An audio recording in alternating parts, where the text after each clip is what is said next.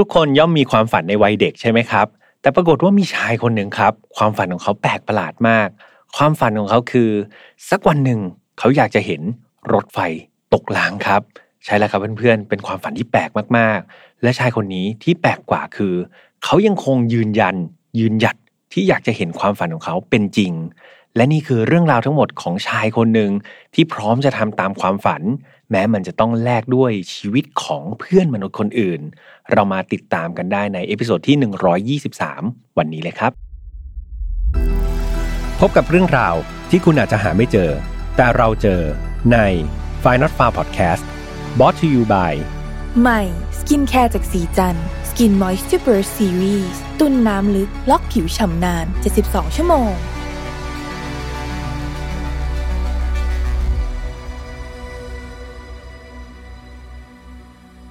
สวัสดีครับ ยินดีต้อนรับเข้าสู่ File Not Found Podcast วันนี้คุณอยู่กับผมแฮมทัชพลนะครับ เรามากันใน Episode ที่ 123 กันแล้วนะครับ ก็ค่อยๆไปเรื่อยๆนะครับ แล้วก็ต้องนับตอนทุก ๆ ครั้งเลยนะครับ หวังว่าสักวันหนึ่งนะครับจะได้นับตอนถึงหลักพันจะถึงไหมนะก็ต้องนับอายุตัวเองด้วยนะครับ ว่าถึงหรือเปล่า ยังไงก็ฝากเพื่อนๆติดตามกันไปแบบยาวๆด้วยนะครับเพื่อนๆมีความฝันไหมครับ ในวัยเด็กว่าฝันอยากจะเป็นอะไร เอาจริงๆพี่แฮมตอนเด็กๆเนี่ย แฮมก็ไม่ได้มีความฝันอย่างแน่ชัดนะครับ ว่าตัวเองจะเป็นอะไร แต่อย่างน้อยๆในตอนนี้ครับความฝันอย่างหนึ่งที่ทำสำเร็จแล้วก็คือการเป็น podcaster นั่นเองคือพี่แฮมเนี่ยฝันอยากเป็น podcaster มานานมากครับ และสุดท้ายก็ได้ทำมันมา 2 ปีกว่าๆแล้วเนาะในรายการ File Not Found ครับ ก็หวังว่าความฝันที่พี่แฮมทำนี้มันจะเป็นสิ่งดีๆนะครับที่นำให้เพื่อนๆเนี่ยได้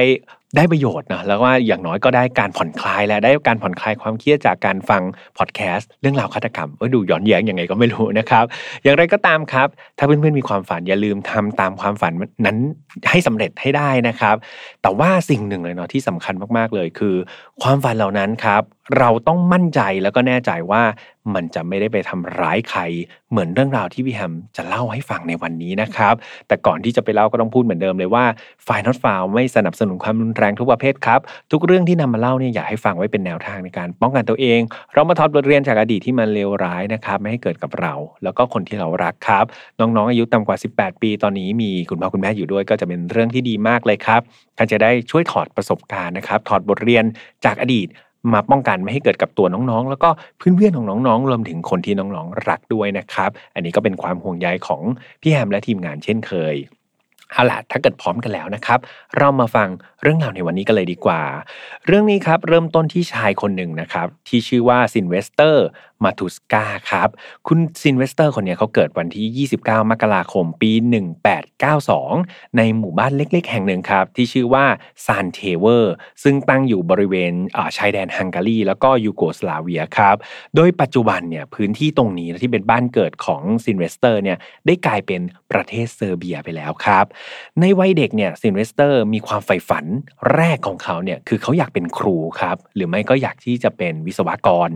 เขาเนี่ยมุ่งมั่นมากเลยนะ ตั้งใจเรียนมากๆเลย แล้วก็ทำมันได้ดีมากด้วยซินเวสเตอร์ครับ ค่อยๆเรียนจากประถมจนมัธยม แล้วก็เข้ามหาวิทยาลัยแห่งหนึ่งในฮังการีได้ในสาขาวิศวกรรมครับ เพื่อที่จะเดินตามความฝันของเขาใช่ไหมคือ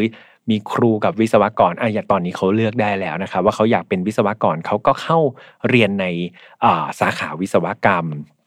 แต่แล้วครับ ความฝันที่มันดูว่าโอ้โหวางแผนมาอย่างดี ความมุ่งมั่นทั้งหมดที่แบบเต็มเปี่ยมเนี่ย มันก็ต้องดับลง เนื่องจากในเวลานั้นเนี่ยมันดันเกิดสงครามโลกครั้งที่หนึ่งขึ้นครับ เมื่อบ้านเมืองของเขาเนี่ยตกอยู่ภายใต้สภาวะสงครามเนี่ยสถานที่ต่างๆ มันก็ต้องปิดตัวลงใช่ไหมครับ รวมถึงมหาวิทยาลัยที่ซินเวสเตอร์เนี่ยกำลังเรียนอยู่ด้วย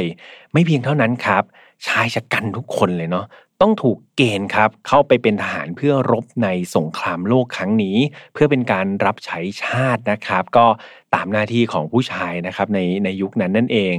เหมือนกับชายหลายคนเลยนะซินเวสเตอร์เองก็หนีไม่พ้นครับชะตาชีวิตที่จะต้องไปออกรบ จากวิศวกรหนุ่มเนี่ยตอนนี้ได้กลายเป็นทหารนะที่ต้องไปออกรบในสงคราม โดยที่เขาก็ไม่รู้นะครับ ว่าวันหนึ่งเขาจะได้กลับมาสานฝันของตัวเองได้สำเร็จหรือเปล่า อย่างไรก็ตามเมื่อสงครามจบลงครับ ซินเวสเตอร์สามารถที่จะรอดชีวิตกลับมาได้แบบครบ 32 ครับ ต่อมาในปี 1919 เนี่ย ตอนนั้นซินเวสเตอร์อายุได้ 27 ปีแล้ว ก็ได้ตัดสินใจครับ ย้ายถิ่นฐานมาอยู่ที่กรุงเวียนนาแทนนะครับ ในประเทศออสเตรีย ที่นั่นเขาได้เริ่มทำธุรกิจหลายอย่างเลยครับเพื่อนๆซึ่งธุรกิจของเขาเนี่ยส่วนมากก็จะเกี่ยวกับงานก่อสร้างแล้วก็การผลิตวัตถุดิบนะให้กับโรงงานอุตสาหกรรม นั่นทำให้ธุรกิจนี้สามารถที่จะสร้างเงินได้ มหาศาลเลยครับ ให้กับเขาทันที ชีวิตของซินเวสเตอร์ตอนนั้นก็เรียกว่าสุขสบายมากๆครับเขากลายเป็นนักธุรกิจที่แบบร่ำรวยเนาะแล้วก็ประสบความสำเร็จมากคนหนึ่งในเมือง นอกจากนี้ครับเขายังได้รับตำแหน่งในสภาตำบลด้วยเนาะที่เขาอาศัยอยู่ก็เรียกว่าเป็นที่นับหน้าถือตา ในเรื่องของชีวิตส่วนตัวครับ ซินเวสเตอร์ได้พบรักแล้วก็แต่งงานกับผู้หญิงคนหนึ่งก่อนที่พวกเขาเนี่ยก็จะมีลูกด้วยกันหนึ่งคนเป็นลูกสาวนะครับ ดูดูแล้วฟังมาถึงตรงนี้เป็นไง ชีวิตซินเวสเตอร์ก็เป็นชีวิตที่ค่อนข้างที่จะสมบูรณ์แบบใช่ไหมครับ แล้วก็ดูสุขสบายไปได้จนแก่เฒ่านั่นแหละ แต่เมื่อเวลาผ่านไปจนกระทั่งเดือนธันวาคมปี 1930 ครับ ตอนนั้นซินเวสเตอร์อายุได้ 38 แล้วนะเขาก็ได้พาครอบครัวของเขาเนี่ย กลับไปยังบ้านเกิดของเขาเองนั่นก็คือหมู่บ้านเซนเทเวอร์ครับเดิมทีเนี่ยเขาตั้งใจว่าเขาจะไปฉลองคริสต์มาสกับครอบครัวครับที่บ้านเกิดของตัวเอง แล้วค่อยกลับมาทำงานที่กรุงเวียนนาตามเดิม เวลาผ่านไปเขาก็ไปอยู่ที่บ้านเกิดนะครับจนกระทั่งวันที่ 24 ธันวาคม นั่นก็คือใครๆก็รู้ว่ามันเป็นวันคริสต์มาสอีฟใช่ไหมครับ ซึ่งปกติแล้วก็จะเป็นช่วงเวลาแห่งความสุขแหละเหล่าสมาชิกจะมาร่วมเฉลิมฉลองกันซินเวสเตอร์ในวันนั้นเนี่ย ปรากฏว่าเขาไม่ได้อยู่ฉลองกับครอบครัวครับ เขากลับเดินออกจากบ้านของเขาเนี่ยเงียบๆคนเดียวเนาะในคืนนั้น เขาค่อยๆเดินทอดน่องครับ เดินไปเรื่อยๆ จนกระทั่งไปหยุดแถวรางรถไฟแห่งหนึ่ง เขาเดินมาถึงที่นี่เงียบๆนะครับ แล้วเขาก็ค่อยๆ นึกย้อนถึงวันเก่าๆในอดีต เพราะมันเป็นบ้านเกิดใช่ไหมครับเขาก็มีความทรงจำมากมาย เขาก็กลับไปคิดครับว่าเฮ้ยวันคืนเก่าๆของเขาในตอนที่เป็นเด็กเนี่ยเป็นยังไงนะ เขาผ่านอะไรมาบ้าง และแน่นอนครับ เขาไปนึกถึงวันที่เกิดสงครามด้วยนะครับ วันที่มันพรากความฝันในวัยเด็กของเขาไป และในอีกหนึ่งความทรงจำครับ ที่ซินเวสเตอร์เนี่ยนึกขึ้นมาได้ แล้วมันฝังอยู่ในจิตใจฝังอยู่ในลิ้นชักความทรงจำของเขามาตลอด นั่นก็คือมีอยู่ครั้งหนึ่งครับ คือตอนนั้นเนี่ยเขาเป็นวัยรุ่นนะกำลังเรียนอยู่ที่มหาวิทยาลัยในฮังการีเนี่ยเขาได้พบกับคณะละครสัตว์คณะหนึ่งนะคือเผอิญเนี่ยคณะละครสัตว์แห่งนั้นเนี่ยก็มาจัดแสดงบริเวณใกล้เคียงกับมหาวิทยาลัยของเขาพอดีพอดีเลย วันนั้นซินเวสเตอร์ก็สนใจครับโอ้โหมีคณะละครสัตว์มาก็เข้าไปครับ เขาไปชมการแสดง แล้วก็ได้ไปพบกับ นักสะกดจิตคนหนึ่งครับ ก็เลยสนใจด้วยนะว่า เอออยากให้นักสะกดจิตเนี่ยมันลองสะกดจิตเขาดูหน่อยเขาอยากรู้ครับว่าการถูกสะกดจิตเป็นยังไงซินเวสเตอร์ในวัยอยากรู้อยากลองนั้นก็เลยเดินไปคุยกับนักสะกดจิตครับ แล้วก็ขอให้เขาเนี่ยทำการสะกดจิตดู ในขณะที่ซินเวสเตอร์ถูกสะกดจิตอยู่ในภวังค์นั่นเอง เขาได้เกิดนิมิตครับ เขาได้เห็นกับปีศาจตนหนึ่งและปีศาจตนนั้นมีชื่อว่า ลีโอครับในนิมิตนั้นนะครับปีศาจลีโอเนี่ยได้พูดคุยกับซินเวสเตอร์แบบพูดคุยกันนิดๆหน่อยๆเนาะก่อนที่จะทิ้งท้ายเอาไว้ประโยชน์ประโยคหนึ่งครับที่ซินเวสเตอร์เนี่ยจำจนกระทั่งตอนนี้ ประโยคที่ปีศาจลีโอพูดก็คือ ชีวิตของคุณเนี่ยมันจะสมบูรณ์แบบได้นะ ก็ต่อเมื่อคุณได้เห็นรถไฟตกรางครับ นี่คือสิ่งที่ปีศาจลีโอ พูดขึ้นมา แล้วมันยังฝังอยู่ในจิตใจเบื้องลึกซินเวสเตอร์มาตลอดเลยครับจนกระทั่งตอนนี้เขาอายุ 30 กว่าแล้ว การที่เขากลับไปในคืนที่มันเงียบเหงาครับ และกำลังเดินอยู่บนรางรถไฟพอดีพอดีเนี่ยมันกลับกลายเป็นการกระตุ้นความทรงจำนี้ครับ กระตุ้นความคิดนี้ อารมณ์นะครับแล้วก็ความรู้สึกในตอนนั้นมันได้ผลักดันด้านมืดในจิตใจของซินเวสเตอร์ครับ ให้เขา กระทำการบางอย่างที่ไม่มีใครคาดคิดว่าเขาจะทำออกมาครับ เวลาผ่านไปจนกระทั่งวันที่ 31 ธันวาคมนะครับหรือว่าวันสิ้นปีนั่นเองซินเวสเตอร์ครับได้ออกเดินทางไปยังหมู่บ้านเล็ก ๆ หมู่บ้านหนึ่งนะครับเป็นหมู่บ้านอื่นนะที่ชื่อว่าเอชแบชนะครับประเทศออสเตรีย ที่นั่นครับ เขาได้ไปยังจุดจุดหนึ่งเนาะของรางรถไฟที่มันเป็นจุดที่มันเปลี่ยวผู้คนนะครับ ซึ่งบริเวณนั้นต้องบอกเพื่อนๆว่ามันไม่ได้เป็นสถานีเนาะแต่ว่ามันเป็นเหมือนลักษณะทางผ่านของรถไฟครับ เป็นรางรถไฟเปลี่ยวๆเท่านั้นเองซินเวสเตอร์เนี่ยได้ได้ไปแอบถอดหมุดหมอนรางรถไฟครับเพียมก็ไม่แน่ใจว่าเขาเรียกอะไรเนาะแต่ว่าตามข้อมูลที่เช็คมาเขาเรียกว่าเหมือนเป็นหมอนเป็นหมุดหมอนอของที่ใช้รองรางรถไฟที่มันเป็นซี่ซี่ซี่ซี่ซินเวสเตอร์ก็ทำการถอดครับ ไอตัวหมอนรางรถไฟนั่นแหละออกมา พอสมควรเลยนะ โดยเขาหวังว่าเป็นไง พอรถไฟเนี่ยปกติแล่นมาตามรางเนี่ยมันก็ต้องแล่นมาเรื่อยๆใช่ไหมครับ แล้วพอถึงจุดที่เขาถอดหมอนไอ้ตรงรางรถไฟออกเนี่ยรถไฟก็ต้องเป็นไงสะดุดใช่ไหมครับ แล้วก็กลิ้งตกรางระเนระนาดครับ นั่นคือสิ่งที่ซินเวสเตอร์เนี่ยเขาจินตนาการแล้วก็คิดไว้เนาะนอกจากนี้เขายังได้เขียนแผ่นป้ายครับ ไว้ข้างๆ จุดที่เขาวางกับดักด้วย แผ่นป้ายนี้มีคำพูดนะครับที่เขียนว่า โจมตีปฏิวัติชัยชนะ เขาเขียน3คำนี้ไว้ ก่อนที่ซินเวสเตอร์เนี่ยจะไปหามุมเงียบมุมมุมที่มันลับตาคน แล้วก็ไปแอบดูผลงานชิ้นเอกอย่างใจจดใจจ่อซินเวสเตอร์ครับ เฝ้ารอให้รถไฟมาด้วยใจระทึกครับ แต่ละวินาทีของเขานี่มันช่างยาวนานเหลือเกิน ใครที่เป็นคนรอเนี่ยจะรู้ใช่ไหมครับ ว่าโหช่วงเวลาที่เรารอเนี่ย วินาทีเดียวมันก็ช่างยาวนานนะครับ ในที่สุดเนี่ยก็ได้ยินเสียง หัวรถจักรขบวนหนึ่งครับ ค่อยๆ แว่วมาแต่ไกล พร้อมกับภาพของขบวนรถไฟที่มันค่อยๆ ขยับเข้ามาใกล้มากขึ้นเรื่อยๆ ใกล้จุดที่ซินเวสเตอร์วางกับดักเอาไว้ มันใกล้ขึ้น ใกล้ขึ้นซินเวสเตอร์ตอนนั้นครับต้องบอกว่าเขาลุ้นด้วยใจระทึกครับ เขาแทบหยุดหายใจเลย เขาจินตนาการไม่ออกเลยนะครับว่ารถไฟตกรางแบบ จริง ๆ ที่ได้เห็นแบบ real ๆแบบสดๆเนี่ย มันจะระเนระนาดขนาดไหน มันจะวายป่วงขนาดไหน เขาไม่อยากจะคิดเลยนะครับ ว่าเนี่ยความฝันของเขามันกำลังจะเกิดขึ้นจริง ๆ แล้ว และเมื่อรถไฟครับ ขับมาขับมาใกล้ขึ้นใกล้ขึ้น จนถึงจุดจุดนั้น ปรากฏว่ารถไฟมันแล่นผ่านไปเลยครับ ผ่านไปแบบไม่มีอ่าสะดุดอะไรเลยนะครับ ก็เรียกว่าราบลื่นครับ ทุกอย่างไปได้ด้วยดี เป็นอย่างนี้ครับ เมื่อผลลัพธ์เป็นอย่างนี้นั่นทำให้ซินเวสเตอร์เนี่ยเขาผิดหวังมากครับเขาหงุดหงิดแล้วก็คิดว่า เฮ้ยมันผิดพลาดตรงไหนนะทำไมมันไม่เป็นแบบที่เขาคิดเอาไว้ เขาแบกความรู้สึกผิดหวังทั้งหมดเนี่ยกลับบ้านไปครับ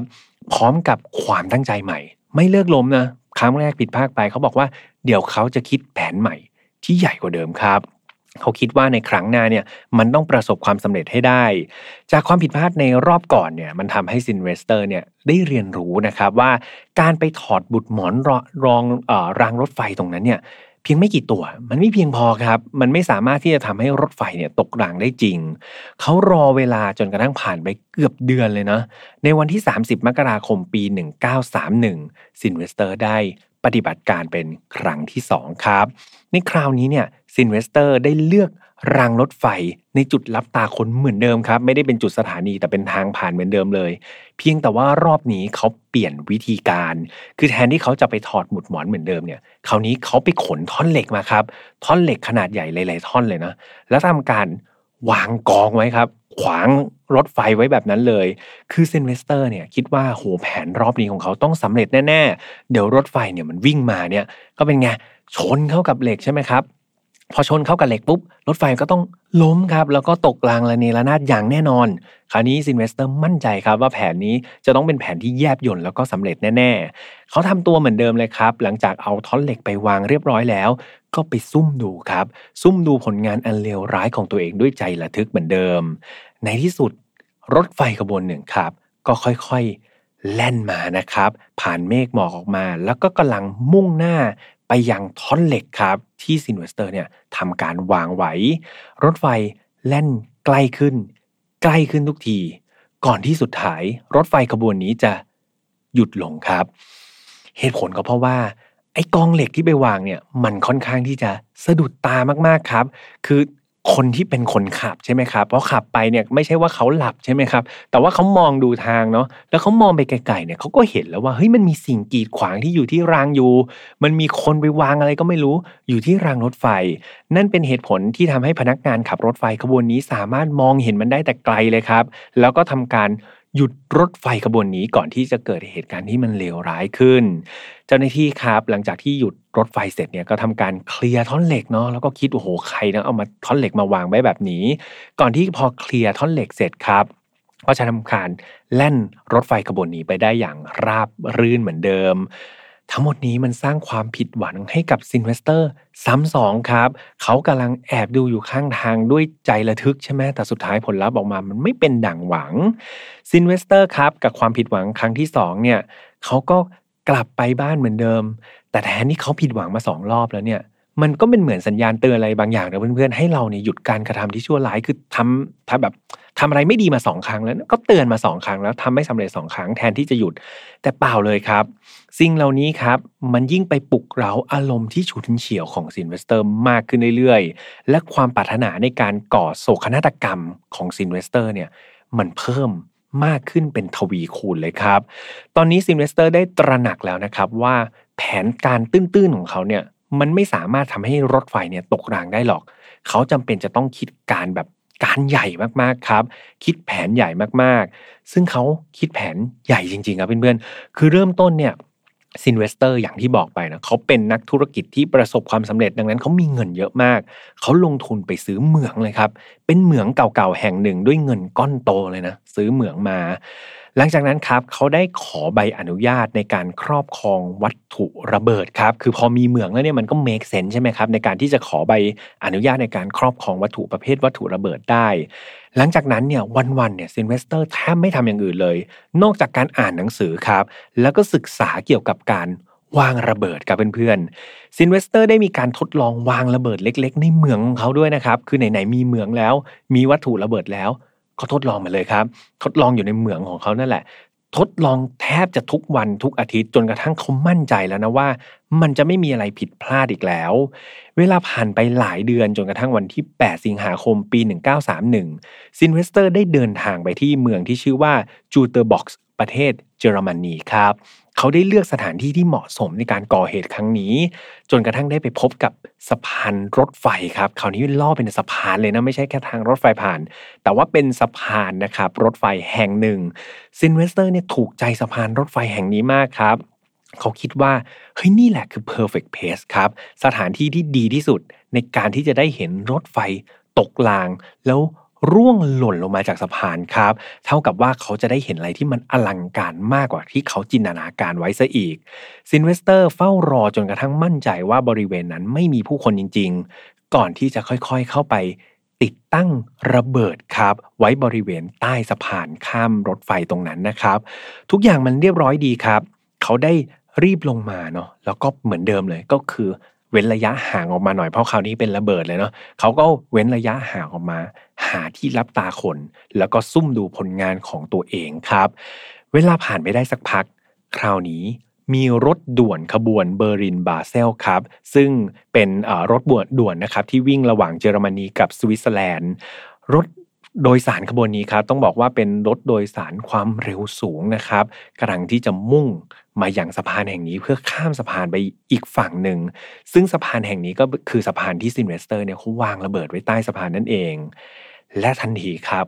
ที่รถไฟเนี่ยมันข้ามผ่านสะพานอยู่ตรงกลางเนี่ยซินเวสเตอร์ได้ทำการจุดชนวนระเบิดทันทีครับเป็นระเบิดรีโมทเนาะจุดกดทันที นั่นทำให้เสียงระเบิดเนี่ยมันดังสนั่นหวั่นไหวแบบ โหดังลั่นไปหมดเลย หัวรถจักรครับ ตู้สเสบียงแล้วก็ตู้โดยสารทั้งหมด 7 ตู้เนี่ยมันร่วงครับ ตกจากสะพาน ซึ่งสะพานนั้นมีความสูงถึง 30 ฟุตเลยนะครับร่วงลงมาที่พื้นล่างทันทีโศกนาฏกรรมนี้ได้สร้างความเสียหายเป็นอย่างมากครับ มีผู้ได้รับบาดเจ็บ นะครับทั้งที่เป็นพนักงานรถไฟนะแล้วก็ผู้โดยสารเนี่ยมากกว่า 100 รายเลยนะครับ หลายคนนี่บาดเจ็บสาหัส แล้วก็ถูกนำตัวไปส่งโรงพยาบาลในเวลาต่อมา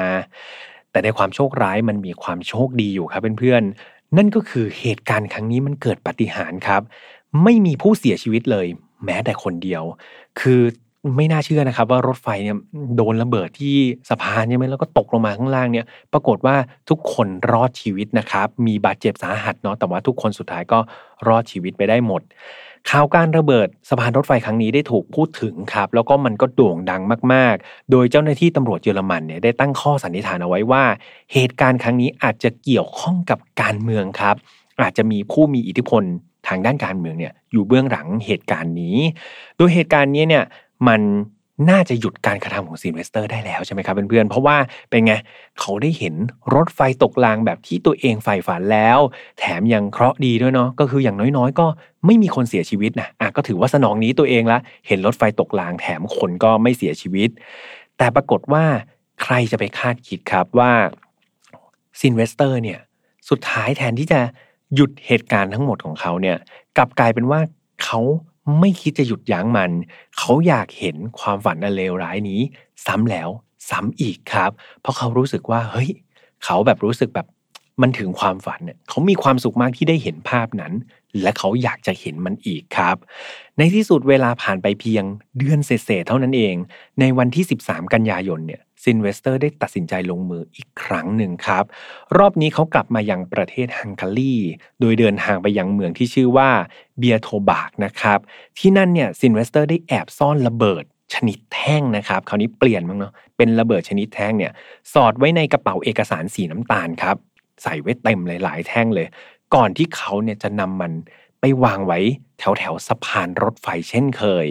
รอบนี้ซินเวสเตอร์วางแผนมาอย่างดีครับ เขาคิดว่าการที่รถไฟเนี่ยมันวิ่งผ่านแล้วเขาต้องไปเป็นคนไปกดระเบิดเองเนี่ย มันก็มีความเสี่ยงอาจจะกดช้าหรือเร็วไปก็ได้ใช่ไหมแต่คราวนี้เขาตั้งใจเอาระเบิดแท่งเนี่ยใส่ไว้ในกระเป๋าเลยครับ แล้วก็ไปตั้งไว้ที่รางรถไฟเลย ดังนั้นเมื่อรถไฟเนี่ยมันขับมา รถไฟมันหนักใช่ไหมครับ น้ำหนักของรถไฟเนี่ยมันจะกดทับครับระเบิดที่อยู่ในกระเป๋า แล้วก็ตู้มระเบิดขึ้นมาเอง โดยที่เขาเนี่ยแทบจะไม่ต้องเปลืองแรงเลย นี่คือสิ่งที่ซินเวสเตอร์เปลี่ยนแผนในครั้งที่ 4 ของเขานะครับ และแล้วเวลาประมาณเที่ยงคืน 20 ครับซินเวสเตอร์วางแผนอะไรเรียบร้อย ตอนนั้นเองได้มีรถไฟด่วนนะครับขบวนที่ชื่อว่าเวียนนา Express เนี่ยได้กำลังเดินทางออกจากกรุงบูดาเปสต์ครับ ไปยังกรุงเวียนนาประเทศออสเตรีย มันมุ่งหน้าครับ มายังสะพานแห่งนี้เนาะเป็นสะพานที่มีกระเป๋าเอกสารสีน้ำตาลที่ภายในบรรจุระเบิดจำนวนมากของซินเวสเตอร์อยู่ซินเวสเตอร์ทำตัวเหมือนเดิมครับ เขาถอยห่างออกมาหน่อยเนาะแล้วก็ไปแอบซุ่มดูผลงานของเขาอย่างใจระทึก เขาได้แต่เฝ้ายิ้มครับ แล้วก็จินตนาการไปถึงความฝันที่จะได้เห็นโศกนาฏกรรม รถไฟตกรางอีกหนึ่งครั้งเมื่อรถไฟขบวนดังกล่าวครับขับแล่นมายังบริเวณสะพาน แน่นอนครับ เสียงระเบิดมันกึกก้องขึ้นมาสนั่นวันไหวเลย หัวรถจักรครับ แล้วก็รถตู้โดยสารจำนวน 9 ตู้เนี่ยร่วงตกสะพานทันที และรอบนี้ครับ เบื้องล่างของสะพานเป็นเหวลึกเลยครับ ความสูงจากก้นเหวเนี่ยจนถึงตัวสะพานเนี่ยสูงถึง 75 ฟุตครับเพื่อนๆ คือมันสูงมากๆ เมื่อขบวนรถไฟครับ ตกลงกระทบพื้นของก้นเหวเนี่ยแน่นอนว่ามันก็ระเบิดต่อครับ เกิดเป็นไฟไหม้ลุกโชนทั้งแบบทั้งขบวนเลยนะครับของรถไฟ ได้มีการแจ้งเหตุไปยังเจ้าหน้าที่ตำรวจแล้วก็หน่วยกู้ภัยครับ ให้เข้ามากู้ระงับเหตุนะครับ แล้วก็ช่วยเหลือบุคคลนะครับที่อยู่ในรถไฟเป็นการเร่งด่วน ในตอนนั้นเองครับ ซินเวสเตอร์ที่แอบซุ่มอยู่เนี่ยก็ตีเนียนด้วยนะ อยากเห็นเหตุการณ์แบบใกล้ ๆ ครับเขาก็แสร้งทำเป็นหนึ่งในอาสาสมัครที่เข้าไปช่วยเหลือผู้ประสบเหตุ เขาได้อ้างกับเจ้าหน้าที่ตำรวจครับว่าเฮ้ยตัวเขาเนี่ยก็เป็นหนึ่งในผู้โดยสารนะ ที่นั่งอยู่ในขบวนตู้แรกนี่แหละ แต่ปรากฏว่าเขาเนี่ยโชคดีมากๆเลยที่รอดชีวิตมาได้ เขาก็เลยแบบแล้วก็ยังแข็งแรงสมบูรณ์ดี เขาก็เลยอาสามาช่วยเหลือผู้โดยสารคนอื่น ๆ เหตุการณ์ครั้งนี้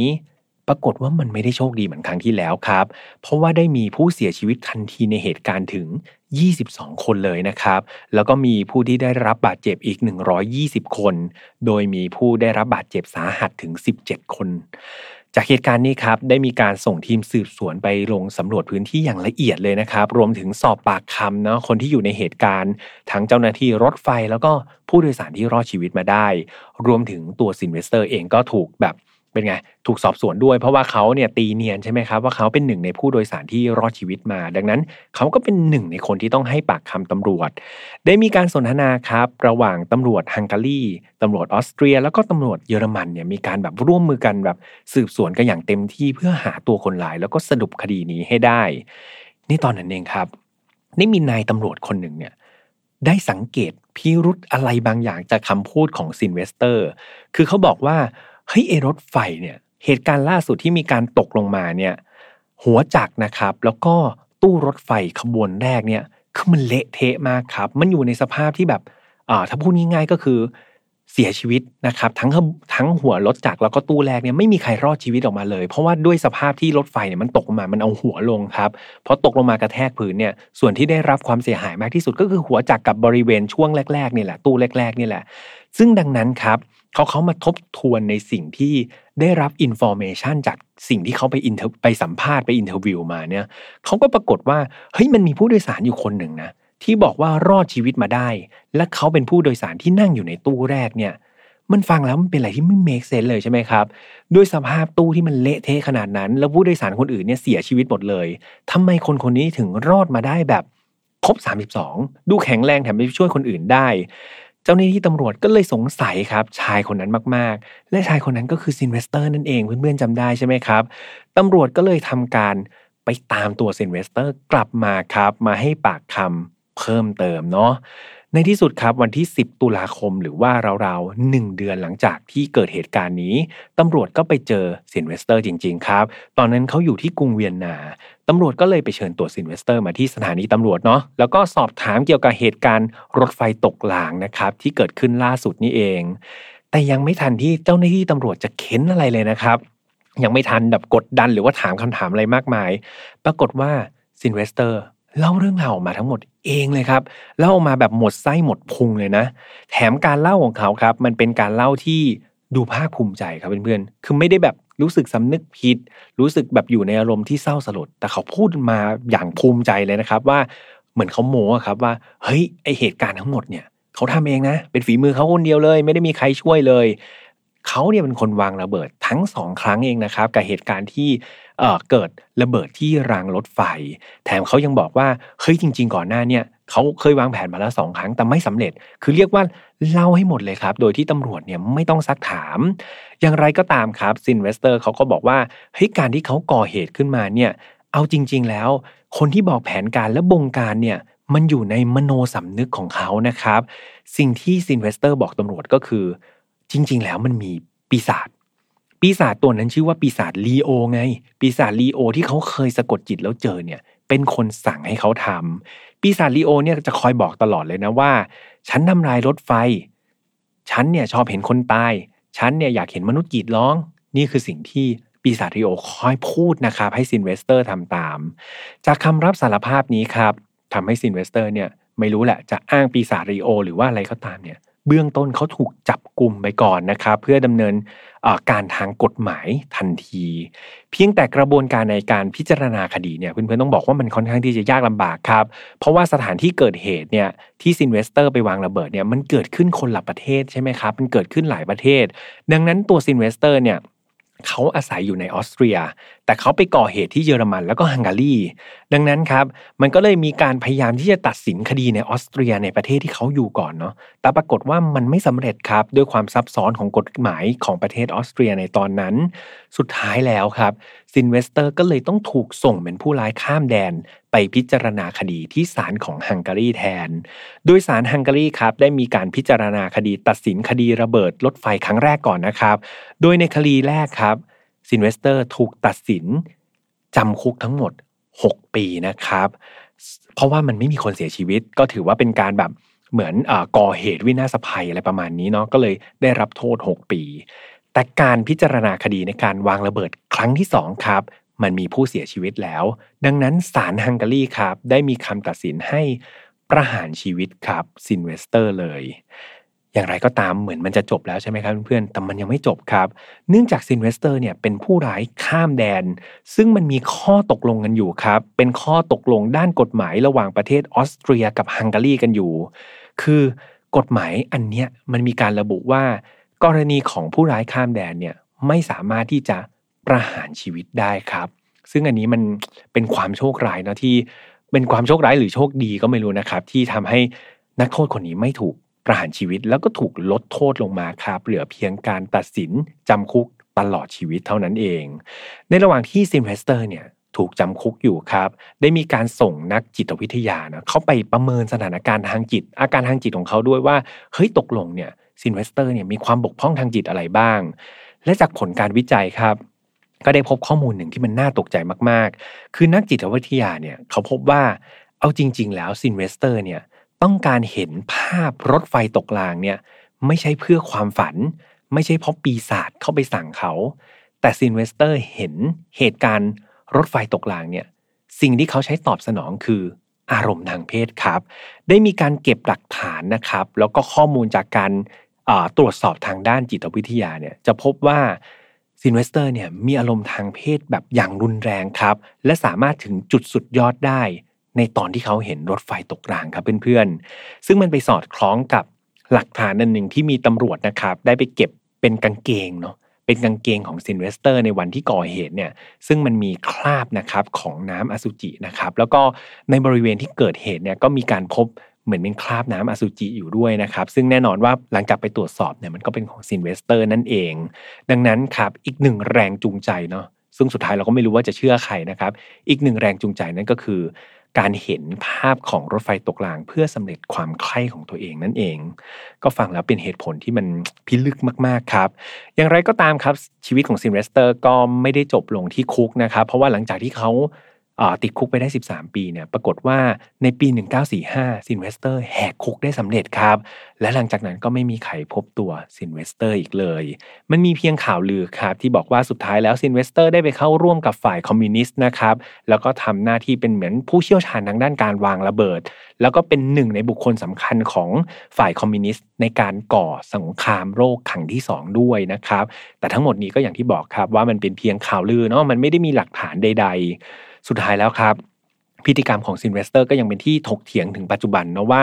ที่เขาก่อเหตุทั้งหมดเนี่ยมันเพื่อสำเร็จความใคร่ของตัวเองหรือเปล่า หรือจริง ๆ แล้วมันเกิดจากปีศาจร้ายอย่างลีโอนะครับที่อยู่ในมโนจิตสำนึกของเขาเป็นคนสั่งกันแน่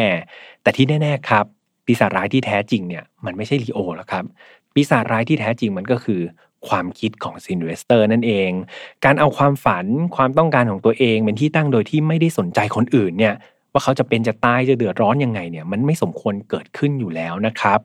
และสุดท้ายชีวิตของเขาที่มันควรจะดีใช่ไหมเป็นนักธุรกิจที่ประสบความสำเร็จ มีครอบครัวที่ดีเนี่ย มันก็ต้องดับสูญลง เพราะว่าเขาแพ้ให้กับปีศาจในจิตใจของเขาเองนั่นเองครับ และคดีนี้ก็ปิดตัวลงไปอย่างพิลึกนะครับ แล้วก็น่าแปลกมาก นี่ก็เป็นอีกหนึ่งคดีนะครับ ที่พี่ยามพยายามจะหามาเนาะให้เราเห็น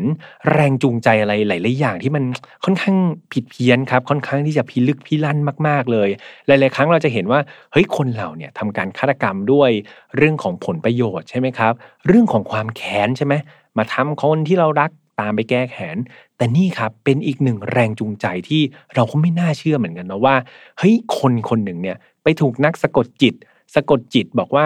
มีปีศาจตนหนึ่งบอกว่าตัวเองจะประสบความสำเร็จ ถ้าเห็นหายนะของคนอื่นอย่างนี้ แล้วก็ไปทำตามความฝันเพี้ยนๆอย่างนี้ มันก็มีเกิดขึ้นได้เหมือนกันครับ ดังนั้นเราจะเห็นได้เลยว่ามนุษย์แต่ละคนที่เราเห็นเบื้องหน้าเขาเป็นคนที่ประสบความสำเร็จ มีชีวิตที่ดีเนี่ย เราไม่รู้เลยนะว่า จิตใจของเขาเบื้องลึกของเขาเนี่ยเขาคิดยังไง เขามีพฤติกรรมยังไง เขามีความฝันหรือแรงจูงใจอะไรที่จะเปลี่ยนตัวเขาเองกลายเป็นปีศาจสักวันหนึ่งหรือเปล่า สิ่งที่เราทำได้ก็คือ การป้องกันตัวเองครับ เราต้องป้องกันตัวเองเนาะเป็นสิ่งที่ดีที่สุดรวมถึง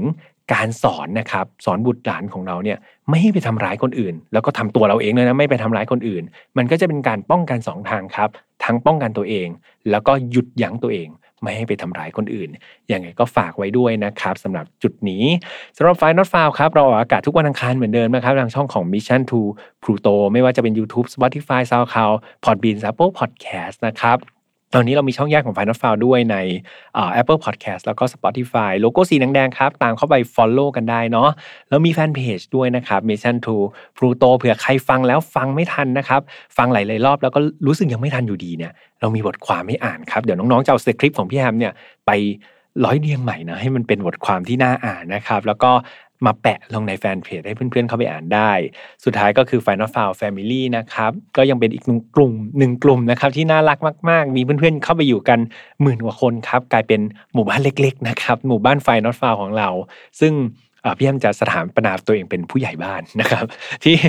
ถูกสมาชิกรุมรังแกเป็นประจำนะครับ ยังไงก็ฝากเข้าไปกันแกล้งพี่แอมหรือว่าเข้าไปรู้จักเพื่อนๆใหม่ๆในนั้นได้ตลอดนะครับในไฟนัฟฟาแฟมิลี่เรายินดีต้อนรับทุกคนจริง ๆ ดูแลสุขภาพตัวเองดีๆนะครับ แล้วเจอกันใหม่โอกาสหน้านะครับสำหรับวันนี้ขออนุญาตลาไปก่อน สวัสดีครับ พบกับเรื่องราวที่คุณอาจจะหาไม่เจอ แต่เราเจอใน f i n a l f a r Podcast Presented by สีจัน Skin Moisture Burst Series ตุนน้ำลึกล็อกผิวชำนาน 72 ชั่วโมง